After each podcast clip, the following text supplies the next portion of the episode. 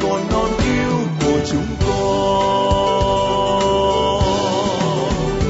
Như con thuyền chèo trong trên làn sông thế gian, hội thánh chúa đêm ngày gặp nguy nan. Xin cho lời tin kinh sẽ là kim chỉ nam dẫn đoàn con đến đức tin vẹn toàn. Như con thuyền chèo trong trên làn sông gặp nguy nan xin cho lời tin kinh sẽ là kim chỉ nam dẫn đoàn con đến đức tin vẹn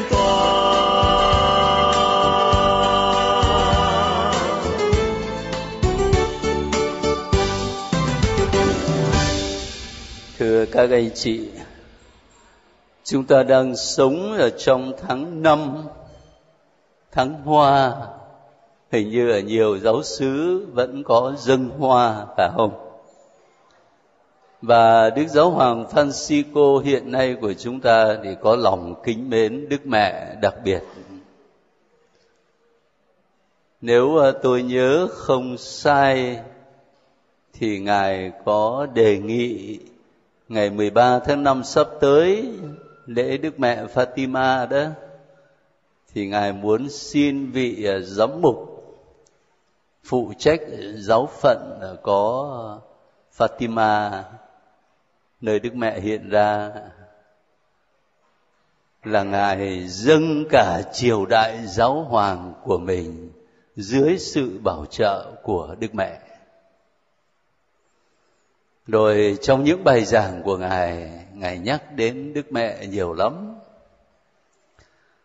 Thế chúng ta đang sống ở trong tháng năm.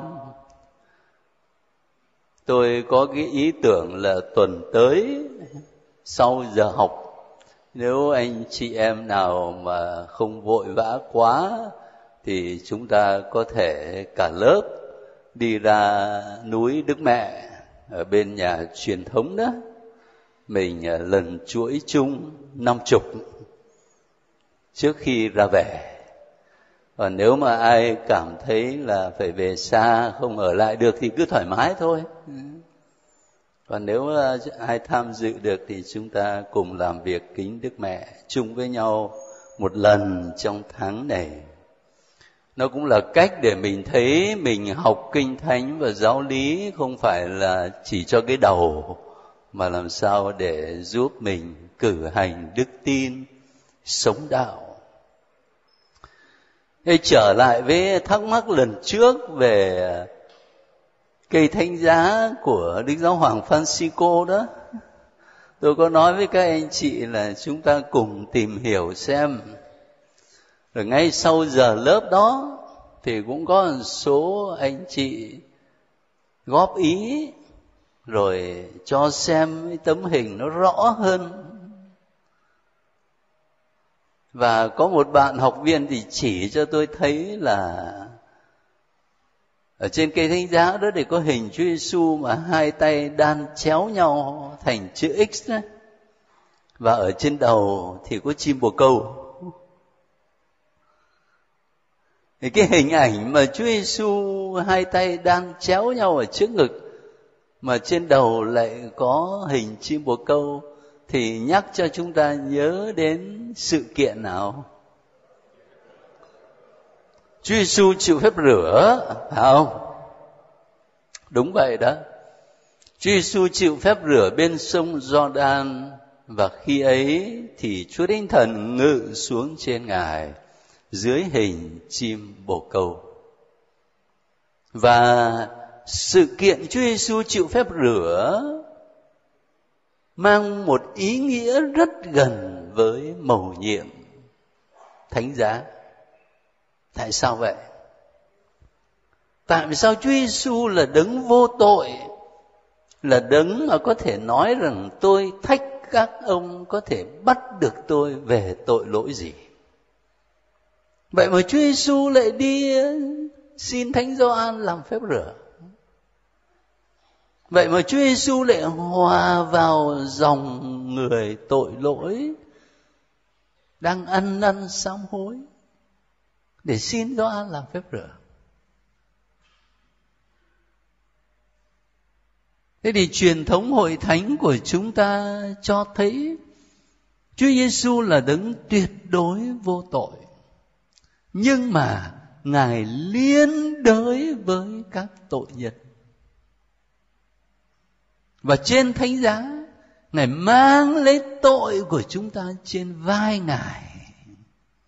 Cho nên trong mỗi thánh lễ mình đọc cái câu lạy chiên Thiên Chúa đấng xóa tội trần gian mà dịch sát tiếng Latin đó Agnus Dei qui tollis peccata mundi thì tollis đó là gánh lấy là mang lấy mình dịch là xóa tội cho nó mạnh hơn nữa. Nhưng mà nghĩa nguyên văn đó là mang lấy, là gánh lấy. Thành thử ra cái hình mà Chúa Giêsu ờ, lại chịu phép rửa mà lại được in ở trên cây thánh giá của Đức Giáo Hoàng Francisco, thì nó diễn tả điều đấy. Là Chúa chịu chết thay cho chúng ta, thay cho tội lỗi của nhân loại. Và như vậy thì có ý nghĩa lắm thế tôi thấy đó là có thể có những cách giải thích khác, nhưng mà đây là một cách giải thích mà về mặt giáo lý rất tốt để giúp cho chúng ta hiểu cái bức hình ở trên cây thánh giá của Đức Giáo Hoàng Francisco. Mà có một điều lạ lắm là tôi đi tìm hoài có lẽ tôi phải xem đến hình cả mấy trăm cây thánh giá mà vẫn không có gặp cây thánh giá đó ở trên mạng internet. vẫn không thấy tấm hình đấy rất lạ là như vậy cho nên lai lịch và nguồn gốc thế nào thì tôi cũng không có rõ nhưng mà chỉ muốn chia sẻ với các anh chị một chút ý nghĩa của cây thánh giá mà Đức Giáo Hoàng Francisco hiện nay mang ở trên người. Thôi bây giờ chúng ta trở lại bài của mình. Ở trong kinh tin kính, khi tuyên xưng tôi tin hội thánh, thì các anh chị đọc tiếp xem làm sao.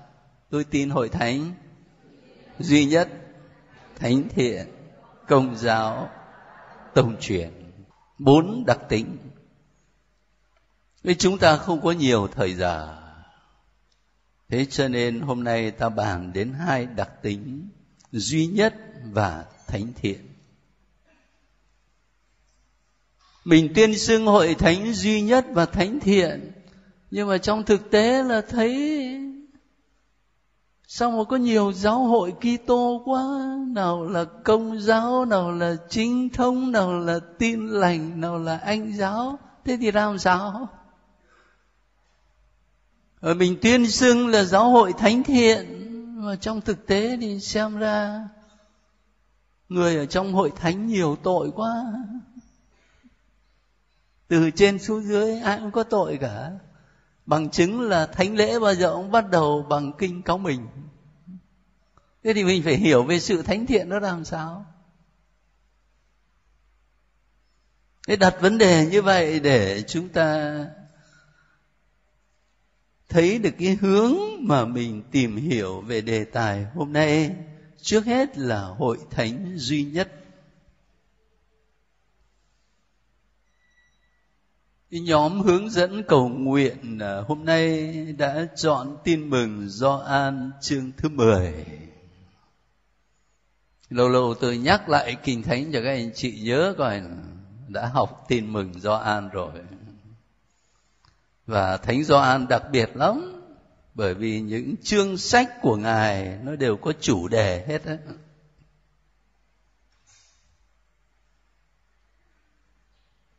Tiệc cưới Cana ở chương thứ mấy? Ở chương thứ hai. Chúa Giêsu gặp người phụ nữ Samari ở chương thứ mấy? Ở chương 4 chương 6 nói về cái gì? Bánh hàng sống. Rồi sau đó, chương 10 nói về cái gì? Chúa chiên lành chương thứ 9 thì nói về cái gì? Chúa Giêsu chữa ai? Chữa người mù từ thuở mới sinh. Và sau đó là diễn từ về ánh sáng thế gian. Chương 11 thì sao? Chúa Giêsu cho ai sống lại? Lazaro. Đấy tôi kể sơ sơ, nhắc các anh chị nhớ nếu mà mình đọc đi đọc lại á, thì mình sẽ dễ nhớ lắm nó nhập tâm lúc nào không biết.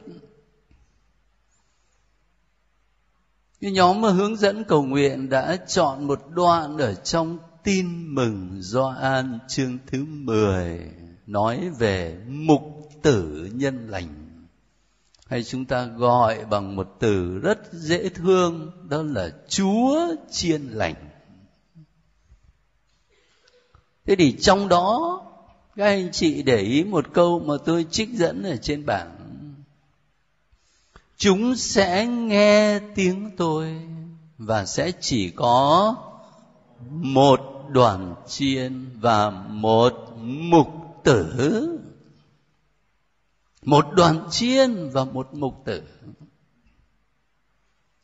thỉnh thoảng nhìn thấy ờ, hình anh chị em giáo dân dịp lễ ngân khánh hay kim khánh linh mục của cha xứ mình chẳng hạn vẽ cái hình là ngài cầm gậy rồi đang chăn chiên.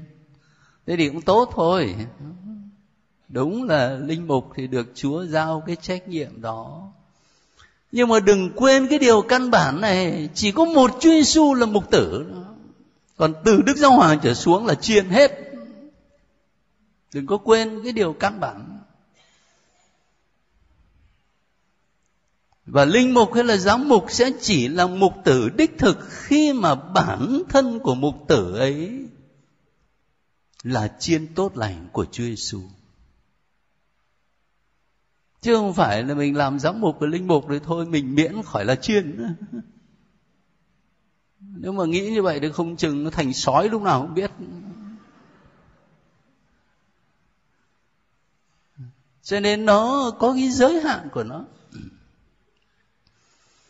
Nhưng mà trong câu nói này, Chúa Giêsu khẳng định rất rõ là chỉ có một đoàn chiên và một mục tử cho nên câu nói đó cho mình thấy Chúa Giêsu đến để quy tụ, để thiết lập một hội thánh duy nhất. Rồi một đoạn văn khác cũng ở trong tin mừng do an đoạn này thì tôi mời các anh chị chịu khó lấy sách ra ở chương 11 ở chương 11 là chương nói về việc Chúa Giêsu cho Lazaro sống lại. Và sau dấu lạ đó, thì Thánh Gioan ghi nhận phản ứng của những thủ lãnh Do Thái. Cho nên chúng ta cùng coi lại phần đó coi từ câu 45 cho đến câu 52. Trong số những người Do Thái đến thăm cô Maria và được chứng kiến việc Đức Giêsu làm, có nhiều kẻ đã tin vào người nhưng lại có những người đi gặp nhóm Pharisêu và kể cho họ những gì Đức Giêsu đã làm. Vậy các thượng tế và các người Pharisêu triệu tập thượng hội đồng và nói: Chúng ta phải làm gì đây? Người này làm nhiều dấu lạ. Nếu chúng ta cứ để ông ấy tiếp tục, mọi người sẽ tin vào ông ấy rồi người Roma sẽ đến phá hủy cả nơi thánh của ta lẫn dân tộc ta. Các anh chị dừng lại một chút. Nếu chúng ta cứ để ông ấy tiếp tục, thì người Roma sẽ đến phá hủy cả nơi thành của ta lẫn dân tộc của ta. Cái câu này là một à, lập luận rất cụ thể trong bối cảnh xã hội lúc bấy giờ anh chị nhớ lại coi. Lúc bấy giờ, quê hương của Chúa Giêsu ở dưới sự thống trị của đế quốc Roma. Cho nên cái thực quyền đó không nằm ở trong tay dân Do Thái. Và đế quốc Roma đặt tổng trấn để cai trị vùng đất Do Thái. Họ đề phòng những cuộc nổi loạn và đã có những phe nhóm chủ trương bạo động để giành lại độc lập dân tộc. Cho nên khi đọc câu này chúng ta phải đặt mình vào trong bối cảnh xã hội lúc bấy giờ. Và đọc tiếp thì ta mới hiểu được ở câu 49 một người trong thượng hội đồng tên là Cai Pha. Làm thượng tế năm ấy nói, nói rằng, rằng các ông không hiểu gì cả. Các ông cũng chẳng nghĩ đến điều lời cho các ông là thà một người chết thay cho dân còn hơn là toàn dân bị tiêu diệt. điều đó ông không không tự mình nói ra. nhưng vì ông là thượng tế năm ấy nên đã nói tiên tri là đức giêsu sắp phải chết thay cho dân và không chỉ thay cho dân mà thôi. Nhưng còn để quy tụ con cái thiên chúa đang tản mát khắp nơi về một mối. Từ ngày đó họ quyết định giết đức giêsu cảm ơn các anh chị. Thế khi chúng ta hiểu bối cảnh xã hội lúc bây giờ thì cũng sẽ hiểu được câu nói của Cai Pha thà một người chết thay cho dân, còn hơn là toàn dân bị tiêu diệt bởi vì nếu mà cứ để Chúa Giêsu như vậy đó, thì quân Roma nó sẽ kéo đến, nó tiêu diệt tất cả. Còn bây giờ nếu mà giết ông Giêsu đi, thì mọi sự nó yên thôi. Ông ấy nói là nói trong bối cảnh xã hội lúc đó và nói theo tính toán chính trị nhưng mà thánh Gioan ghi nhận rằng ông ta không tự mình nói ra, mà là đã nói tiên tri về Chúa Giêsu. Cái điều lạ lùng của Thiên Chúa là như vậy. Thiên Chúa hiện diện và hoạt động ngay trong những tính toán của người đời. Để thực hiện mục đích của người. Cái chết của Chúa Giêsu không mang một ý nghĩa và mục đích chính trị nữa, mà lời của Cai Pha trở thành lời tiên tri để nói về việc Chúa Giêsu chịu chết không những thay cho toàn dân về mặt chính trị, mà là để quy tụ con cái Thiên Chúa tản mát khắp nơi về một mối hiệp nhất nó nằm ở chỗ đấy Nếu tôi ờ, trích là một số câu kinh thánh để các anh chị thấy chủ đề mà mình tìm hiểu có nền tảng ở trong kinh thánh như thế nào. Rồi đặc biệt là ở trong Gioan chương 17. Chúa Giêsu cầu nguyện cho sự hiệp nhất mấy lần chắc khó nhớ lắm. Bốn lần. Ngài lập đi, lập lại, để chúng nên một. Như cha ở trong con, như con ở trong cha, như chúng ta là một. Chúa Giêsu biết là người ta dễ chia rẽ nhau lắm. Cho nên ngài cầu nguyện rất tha thiết cho sự hiệp nhất và ở trong câu mà tôi trích dẫn trên bảng cho các anh chị đó, thì để ý phía đằng sau đó như vậy thế gian sẽ tin rằng cha đã sai con thành thử ra sự hiệp nhất giữa các môn đệ Chúa Giêsu nó quan trọng, bởi vì nó trở thành một chứng tá cho người ta tin vào Chúa Giêsu. Chúng ta cùng tin vào Chúa mà cứ quay ra đánh nhau với chửi nhau suốt thì làm sao người ta tin được? Sự hiệp nhất nó cần thiết. À, và cuối cùng thì tôi có trích thư của Thánh Phaolô gửi tín hữu Epheso ở chương 4 đó. Trong đó câu cuối cùng rất quen thuộc với chúng ta anh em hãy thiết tha duy trì sự hiệp nhất mà thần khí đem lại bằng cách ăn ở thuận hòa gắn bó với nhau. Chỉ có một thân thể, một thần khí cũng như anh em đã được kêu gọi để chia sẻ cùng một niềm hy vọng. Chỉ có một chúa, một đức tin, một phép rửa.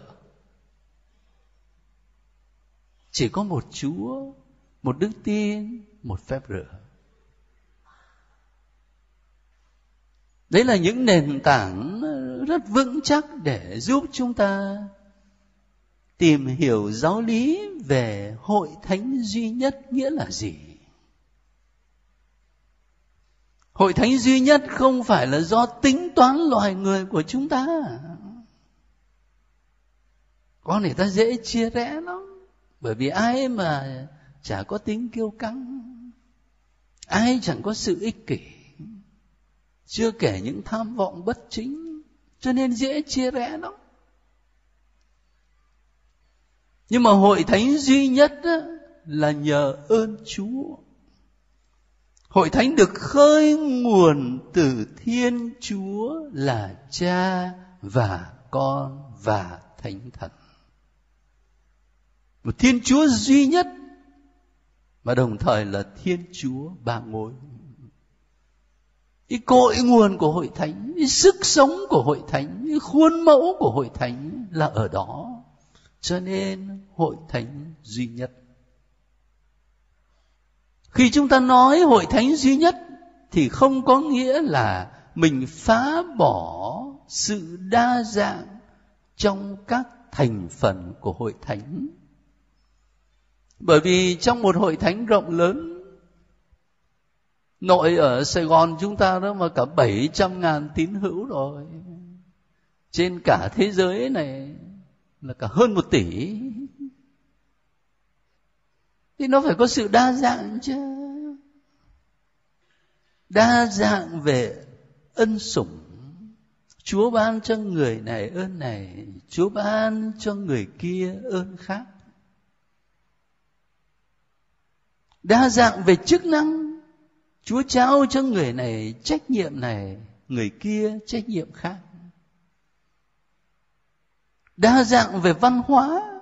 Mình là người việt nam. Mình tin chúa giêsu nhưng mà mình có cái nét của văn hóa việt nam.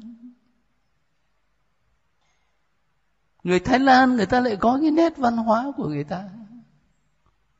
Sang bên nam mỹ thì lại có nét riêng của nam mỹ cho nên nó có sự đa dạng trong hội thánh. Mình sống ở trong hội thánh duy nhất không có nghĩa là mình phải phá bỏ sự đa dạng đó đi. Mình vẫn giữ những nét đa dạng đó. Nó làm cho hội thánh thêm phong phú. Thế thì chúng ta đa dạng và phong phú như vậy, nhưng mà vẫn là một nhờ cái gì? Thánh phaolô nói là nhờ đức mến, nhờ đức ái. Tình yêu thương là mối dây liên kết tuyệt hảo. Và cùng với đức mến đó, là nó có những cơ chế, những phương thế hữu hình để giúp cho chúng ta hiệp nhất với nhau tôi kê ra đây cho các anh chị thấy. Thứ nhất đó là tuyên xưng cùng một đức tin. Giờ chẳng hạn là chúng ta là người việt nam, mình là người công giáo, mình đọc kinh tin kính. Thế mai mốt các anh chị sang roma. Thế ở bên đấy cái kinh tin kính nó có khác mình không? Có khác không? Cùng một đức tin chỉ khác là ngôn ngữ thôi. Mình sang bên pháp ấy, người ta đọc kinh lệ cha có khác mình không? Chỉ khác ngôn ngữ thôi. Chúng ta tuyên xưng cùng một đức tin. Cho nên cuốn sách giáo lý của hội thánh công giáo là dành cho tất cả các tín hữu công giáo trên toàn thế giới. Cùng một đức tin rồi kế tiếp đó là cử hành phụng vụ chung. Cái hay của người công giáo là như vậy. Bây giờ các anh chị đang ở việt nam, mình đi lễ, hàng ngày đi lễ chủ nhật. Thế rồi mình đi du lịch chẳng hạn, mình sang bên philippines, thì đương nhiên người ta làm lễ bằng tiếng anh. Nhưng mà thứ tự ở trong thánh lễ có giống mình không? Giống y chang. Các bài đọc có giống nhau không? Cũng vậy thôi. Mình sang mỹ đi lễ cũng vậy thôi. Cũng những bài đọc ấy, cũng diễn tiến ấy. Chỉ có khác về ngôn ngữ thôi. Cho nên chúng ta tuyên xưng cùng một đức tin. Chúng ta cử hành cùng một phụng vụ. Và có điều này nữa tôi kể ra là sự kế nhiệm tông truyền nghĩa là làm sao kế nhiệm tông truyền, nghĩa là làm sao Chúa Giêsu đã thiết lập nhóm 12 tông đồ. Các thánh tông đồ đâu có sống mãi. Cho nên các ngài phải có những người kế vị chứ. Rồi những người kế vị đấy cũng đâu có sống mãi. Lại phải có người kế vị để tiếp tục thi hành sứ vụ mà Chúa Giêsu trao cho giáo hội cái dây chuyển kế tục từ các thánh tông đồ cho đến các giám mục ngày hôm nay chúng ta gọi là sự kế nhiệm tông truyền đó là lý do tại sao các anh chị nói giám mục là người kế vị các thánh tông đồ. Và tại sao mà chúng ta gọi đức giáo hoàng là đấng kế vị thánh phêrô? Cũng chính vì lý do đó mà ai là người đưa ra quyết định cuối cùng để chọn một linh mục làm giáo mục. Ai? Đức giáo hoàng. Chúng ta ở địa phương, tòa thánh có thể hỏi ý kiến các linh mục ở địa phương, hỏi ý kiến các giám mục ở địa phương về một ứng viên. Nhưng mà người quyết định cuối cùng là đức thánh cha thế rồi chẳng hạn như ở bên trung quốc mà xảy ra tình trạng phong chức giám mục mà không được sự chấp thuận của đức giáo hoàng thì làm sao thì không thành sự bất hợp pháp Thế cho nên cùng với đức mến thì chúng ta có những cơ cấu, những phương thế hữu hình để giúp mình sống những mầu nhiệm duy nhất trong hội thánh. Tuyên xưng cùng một đức tin, cử hành cùng một phụng vụ, rồi sự kế nhiệm tông truyền. Lý tưởng là như vậy. Nhưng mà trong thực tế ở đây thì ta chỉ nói thoáng qua thôi nếu các anh chị có dịp để học lịch sử giáo hội thì sẽ thấy là trong thực tế đã diễn ra những cuộc ly khai lớn mà theo thời gian thì có thể kể trước hết là gì? Chính thống giáo. Rồi tiếp đó, tin lành. Chúng ta ở việt nam quen gọi là tin lành. Thực sự ra thì là cách dịch khác nhau thôi. Mình thì dịch là tin mừng, người ta thì dịch là tin lành nhưng mà thường mà nói protestant đó, thì hiểu là thệ phản, có nghĩa là phản đối lại, phản ứng. Rồi sau tin lành là anh giáo. Đấy, những cuộc ly khai lớn đó. Nhưng mà tất cả những anh chị em đó ở trong chính thống giáo, ở trong tin lành, ở trong anh giáo, có được gọi là Kitô hữu không? Có. Cho nên phân biệt hai từ nhé công giáo Kitô hữu. Khi chúng ta nói Kitô hữu đó, là tất cả những ai tin vào Chúa Giêsu Kitô. Anh chị em chính thống người ta cũng tin Chúa Kitô vậy. Anh chị em tin lành người ta cũng tin Chúa Kitô vậy. Anh giáo cũng vậy cho nên họ đều được gọi là Kitô hữu. Nhưng khi mà mình nói là người công giáo thì mình hiểu rằng chỉ có giáo hội công giáo thôi. Trong thực tế là đã xảy ra những cuộc ly khai lớn như vậy mà kéo dài cho đến ngày hôm nay. Chắc chắn là điều chúa không vui rồi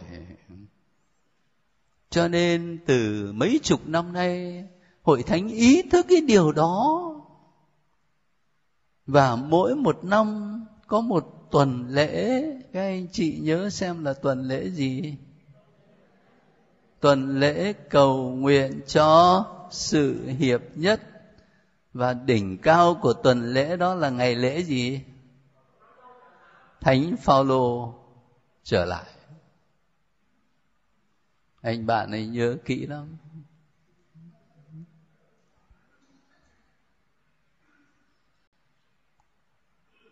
Mà xem ra ở Việt Nam mình không có quan tâm nhiều. Có lẽ là vì mình thấy công giáo đông rồi. Tin lành thì cũng có, nhưng mà là không có bao nhiêu. Còn tại nhiều nơi trên thế giới đó, thì tuần lễ đó được cử hành rất là trọng thể thế thì tất cả chúng ta đều được mời gọi để góp phần vào việc tái lập sự hiệp nhất giữa các Kitô hữu. Và đồng thời, để giữ gìn sự hiệp nhất giữa người công giáo với nhau nữa. Mà để làm được điều đó đó, thì hội thánh gợi ý cho chúng ta là tất cả đều cần phải canh tân đổi mới đời sống của mình. Bởi vì khi cãi nhau thì cả hai bên đều có khuynh hướng đổ tội cho bên kia hết. Vợ chồng cãi nhau cũng vậy à? Bà vợ thì dứt khoát là tôi đúng trăm phần trăm. Mà ông chồng cũng dứt khoát là tôi đúng trăm phần trăm. Trong một gia đình cãi nhau cũng thế. Trong một cộng đoàn cãi nhau cũng vậy. Thế thì ở đây cũng thế nhiều khi đó là người công giáo với người tin lành cãi nhau thì bên nào cũng đổ tội cho bên kia hết. Anh chị biết không? Cách đây năm, bảy chục năm về trước á, trong những lớp giáo lý, nhiều khi chính các linh mục dạy giáo lý mà nói đến ông Luther, tức là người lập ra giáo hội tin lành đó thì đã gọi bằng cái từ là thằng Lutero. Nguyên gọi bằng cái từ đó thôi thì làm sao người ta chấp nhận được? Mà ngược lại đó, cũng vậy năm 70 năm về trước, khi tôi đọc sách đó thì có những tác giả tin lành gọi đức giáo hoàng là tên phản Kitô. Đấy, hai bên đều chửi nhau ngày hôm nay chúng ta phải đi tìm một thái độ khác. Đó là phải khiêm tốn nhìn nhận về phía mình mình có lỗi. Rồi phải cầu xin chúa là nguồn sự hiệp nhất, giúp cho mình sống được những sự hiệp nhất. Rồi phải biết tôn trọng lẫn nhau hợp tác với nhau trong những việc tốt lành có như vậy thì mới hy vọng dần dần xây dựng được sự hiệp nhất đề tài này lớn lắm, nhưng mà do sự hạn hẹp của thời gian, tôi xin phép chỉ gợi một vài ý tưởng chính yếu như thế thôi. Nếu bây giờ còn được 20 phút nữa thì chúng ta để ý cái đặc tính thứ hai trong kinh tiên kính nói là hội thánh thánh thiện. Tôi có trích ra đây cho các anh chị một câu ở trong tin mừng Luca chương thứ sáu, câu 38 anh em hãy có lòng nhân từ như cha anh em là đấng nhân từ. Bây giờ có ai nhớ xem là có một câu tương tự như vậy? Nhưng mà không dùng từ nhân tử. Mà theo chương năm nói làm sao? Anh em,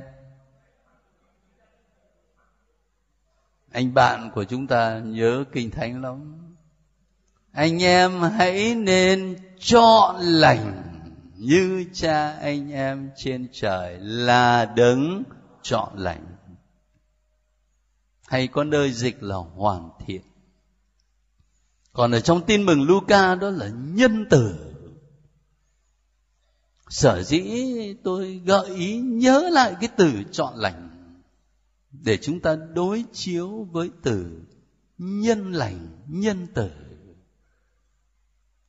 lát nữa mình sẽ thấy cái sự chọn lành nó nằm ở chỗ nào? Nếu không phải nó nằm ở chỗ nhân từ, nhân lành.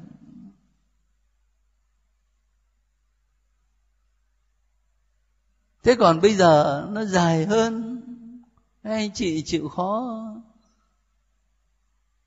Nếu không sợ, không mất nhiều thời giờ lắm thì lấy Epheso ở chương 5 nó hơi lạ là bởi vì viết về đời sống vợ chồng, nhưng mà tôi lại trích ra đây. Epheso, chương thứ năm gia đình sống đạo các anh chị thấy chưa? Vì lòng kính sợ Đức Kitô anh em hãy tùng phục lẫn nhau. Người làm vợ hãy tùng phục chồng như tùng phục Chúa. Vì chồng là đầu của vợ cũng như Đức Kitô là đầu của hội thánh. chính người là đấng cứu chuộc hội thánh thân thể của người và như hội thánh tùng phục Đức Kitô thế nào thì vợ cũng phải tùng phục chồng trong mọi sự như vậy. Chúng ta ngừng ở đây một chút. Nhiều chị đọc cái phần này thấy buồn lắm. Bởi vì sách thánh nói là như hội thánh tùng phục Đức Kitô thế nào thì vợ cũng phải tùng phục chồng trong mọi sự như vậy. Mà nhiều khi là ông nhậu quá, rồi ông về rồi ông chửi bới, rồi ông đánh đập, và tùng phục sao được?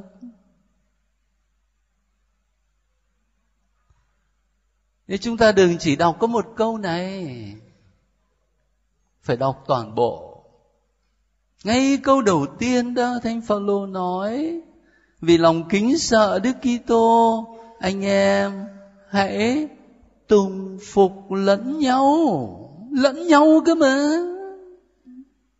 Chứ đâu phải chỉ có một phía.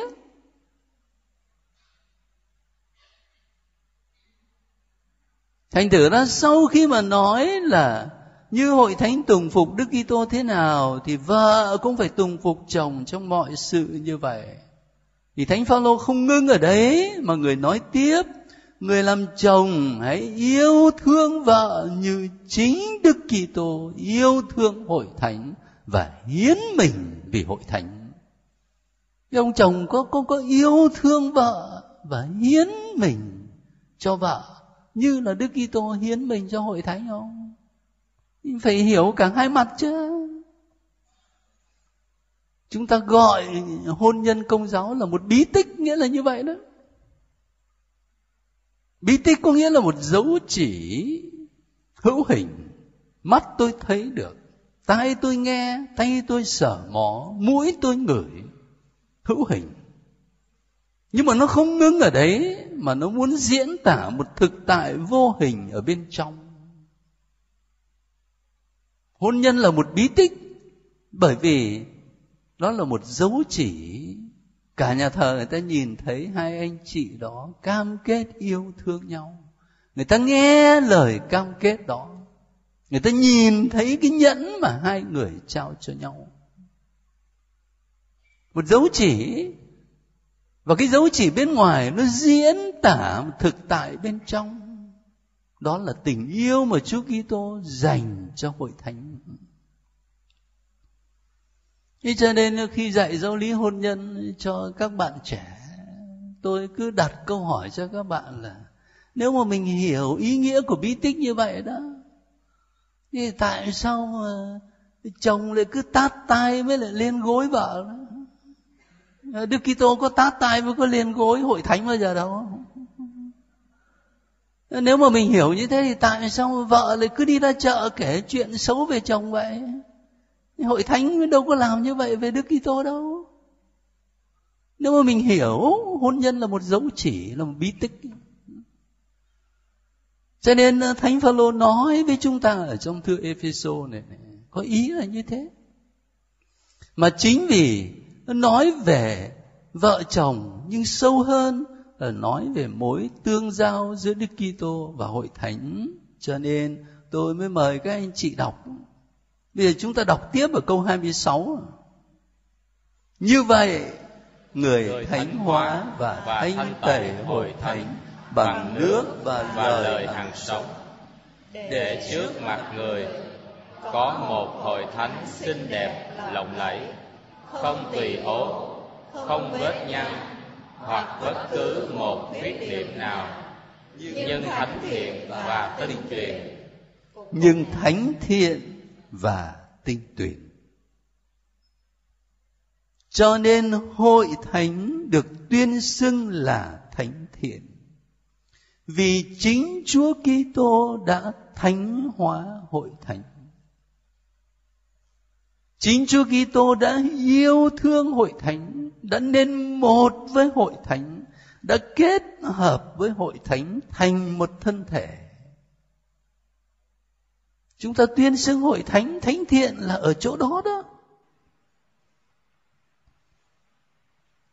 Và hội thánh được Đức Kitô thánh hóa thì đồng thời hội thánh cũng được ban khả năng thánh hóa. Cho nên tất cả những công việc mà hội thánh làm là để nhằm mục đích thánh hóa con người ta phụng sự thiên chúa. Tôi lấy một vài ví dụ cụ thể cho các anh chị thấy nó rõ hơn. Thế khi chúng ta đi xưng tội á, có bao giờ mình để ý nghe lời tha tội mà vị linh mục đọc không? Nhiều khi mình theo thói quen từ xưa đến nay, ông cha ông đọc cái gì kệ ông? Mình lo mình đọc kinh ăn ăn tội phải không? Mà thực sự đấy là vì ngày xưa, các cha giải tội bằng tiếng latin. Mình nghe đâu có hiểu. Thế cho nên khi các cha đọc xì xà xì xồ đó, thì mình không hiểu, thì mình đọc kinh ăn năn tội. Hồi tôi ờ, còn đi học ở bên kia, có lần thấy cha sở người mỹ, ngài nói chuyện lúc ăn cơm ngài bảo, hôm nay có cái bà bà cứ đến bà ấy xin xưng tội là cha giải tội cho con bằng tiếng latin. Nghe nó mới đã. Ngài bảo dễ thôi, bây giờ bà cứ xưng bằng tiếng latin là tôi giải bằng tiếng latin. Ngày xưa là như vậy đó, các cha giải tội bằng tiếng latin, chúng ta không hiểu, chúng ta đọc kinh ăn năn tội nhưng mà bây giờ thì bằng tiếng việt nam rồi. Cho nên chịu khó nghe những lời tha tội. Và nếu chúng ta nghe đó thì sẽ gặp cái câu này. Xin chúa dùng tác vụ của hội thánh mà ban cho con ơn tha thứ và bình an. Vậy, sau đó mới tha tội xin chúa dùng tác vụ của hội thánh, chứ không phải là, đây này tao thánh thiện lắm đây này, cho nên tao tha tội cho. Không có ông linh mục nào tự thân mình có quyền tha tội mà đấy là thừa tác vụ của hội thánh. Và linh mục muốn cử hành bí tích thành sự thì phải cử hành trong tư cách là thừa tác viên của hội thánh. Ý thức cái điều đó. Chứ không phải là do sự thánh thiện cá nhân của mình. Cho nên á, hội thánh được chúa ban cho khả năng thánh hóa. Và hội thánh thi hành nhiệm vụ đó qua những thừa tác viên của mình. Và các thừa tác viên phải ý thức điều đấy thỉnh thoảng tôi dặn mấy thầy mà học năm cuối sắp ra làm linh mục. Các thầy phải nhớ là khi các thầy đứng ở trên tòa giảng, thì không phải là giảng cái sự khôn ngoan cá nhân của mình. Bởi vì nói thật đó các thầy ba mươi mấy, bốn mươi tuổi, cái sự khôn ngoan của mình nó còn giới hạn lắm. Ngồi ở dưới này có bao nhiêu bậc đáng kính về tuổi tác về cả tri thức về kinh nghiệm sống. Nhưng mà đứng ở tòa giảng á, là với tư cách là thừa tác viên của hội thánh. Cho nên có khi một ông linh mục còn đang là sinh viên thần học ở một đại học học ở cấp cao ngồi dưới nghe mình giảng là chính giáo sư của mình.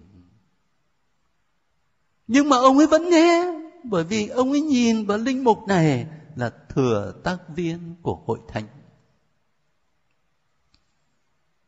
Như, giống như có lần tôi kể chuyện cho các anh chị nghe đấy. Một ông cố đi xưng tội với ông linh mục là con của mình. Thế ông con lại ra nói với bố bảo, trời ơi, bố đi chỗ khác mà xưng chứ ai mà vào đây, coi không được. Thì ông cố nói làm sao? Anh cứ vào ngồi đấy và làm việc bổn phận của anh. Ông cố hay quá đấy. Tôi đến với anh đâu có phải vì anh là con tôi đâu. Mà tôi đến với anh vì anh là linh mục, là thừa tác viên của giáo hội. Và sau đó ông cố quỳ gối xuống mà thưa, lạy cha, xin cha làm phép giải tội cho con, vì con là kẻ có tội rồi xưng ra với vị linh mục mà là con của mình. Hết mọi tội lỗi mà trong đó chắc là có cả những tội giấu bà cố. Và chính vì thế mà ông linh mục, ông ấy nói là, ba tôi dạy tôi một bài học về đức tin. Sống động hơn tất cả những pho sách thần học. Phải có một đức tin sống động mới làm được như vậy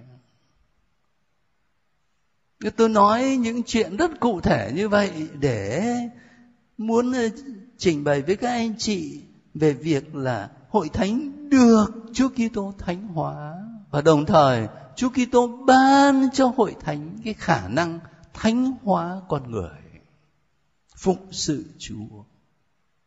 Hội thánh thánh thiện là vì vậy.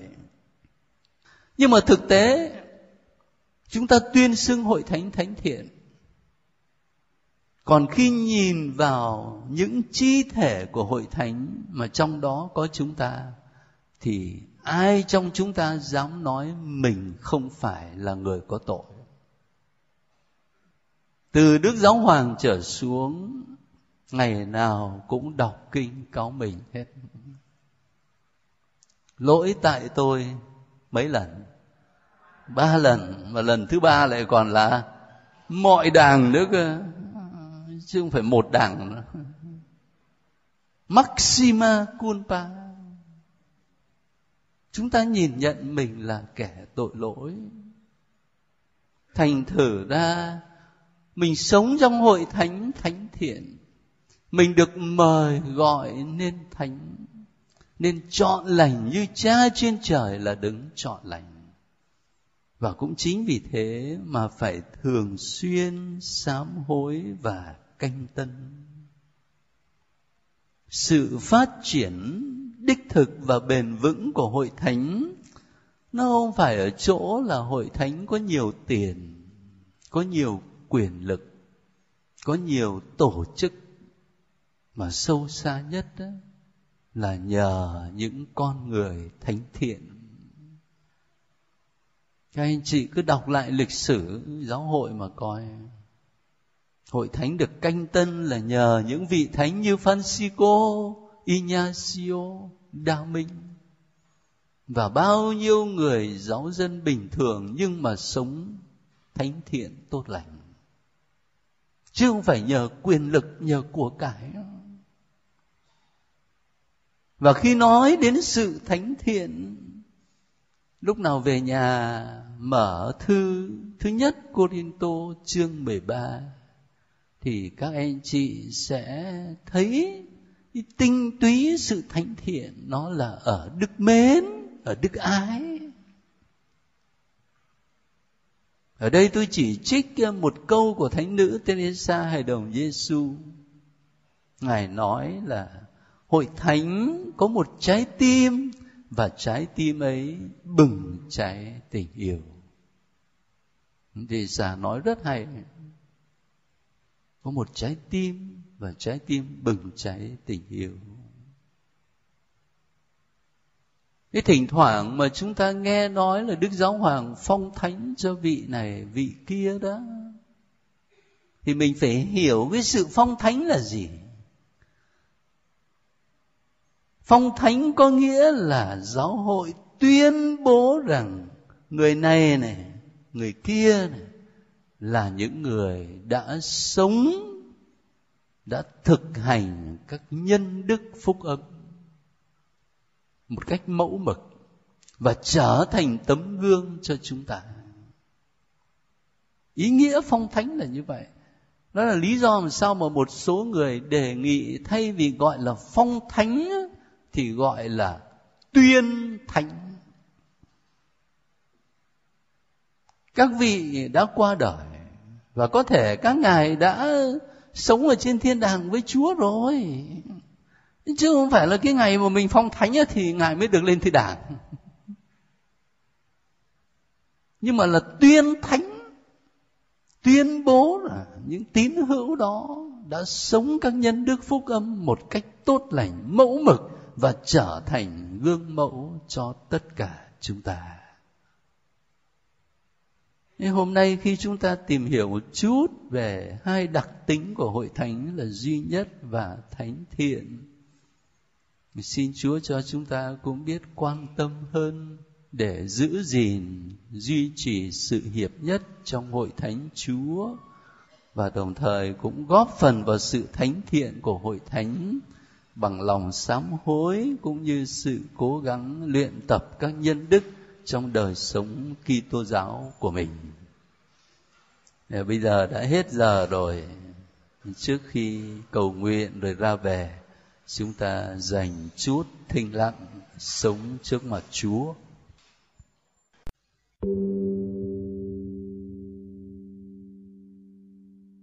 Hôm nay ờ, chúng ta tìm hiểu về giáo hội duy nhất và thánh thiện. Thánh nữ Teresa hài đồng Giêsu, để lại cho chúng ta những suy niệm thấm thía khi ngài viết là, tôi hiểu rằng chỉ có tình yêu mới làm cho các chi thể của hội thánh hoạt động. Nếu tình yêu tàn lụi thì các tông đồ sẽ không loan báo tin mừng nữa các vị tử đạo sẽ không chịu đổ máu mình ra nữa tình yêu là mọi sự Thánh Teresa suốt đời ở trong nhà kín, không đi đến đâu, không làm gì những việc lớn lao, nhưng đã trở thành một vị thánh lớn.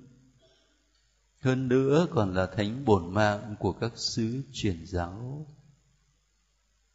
Bởi vì Ngài đã để cho tình yêu Chúa trở thành động lực của mọi việc Ngài làm. hàng ngày, mỗi người trong anh chị em chúng ta làm nhiều việc lắm, gặp nhiều người lắm, nói nhiều chuyện lắm trong tất cả mọi sự ấy. Có phải là tình yêu đang dẫn lối chúng ta? Hay sự ích kỷ, ghen ghét, tính toán, tham vọng? Đấy là điều chúng ta được mời gọi, nghĩ lại. Mỗi chúng ta cũng được mời gọi để gìn giữ, duy trì và phát triển sự hiệp nhất trong hội thánh. Hội thánh đây là hội thánh tại gia gia đình của mình. Hội thánh đây là cộng đoàn giáo xứ giáo phận địa phương của mình. Vậy thì chúng ta đã góp phần gìn giữ, phát triển như thế nào?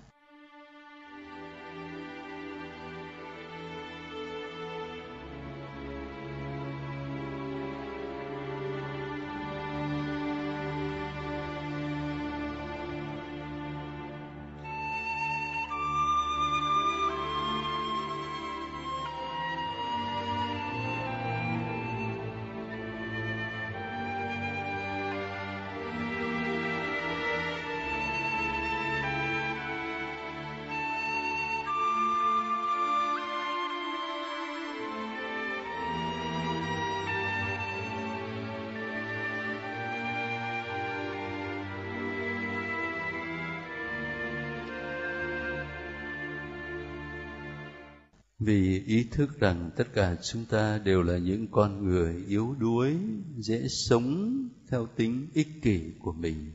Cho nên có thể cách nào đó gây nên những bất hòa và chia rẽ.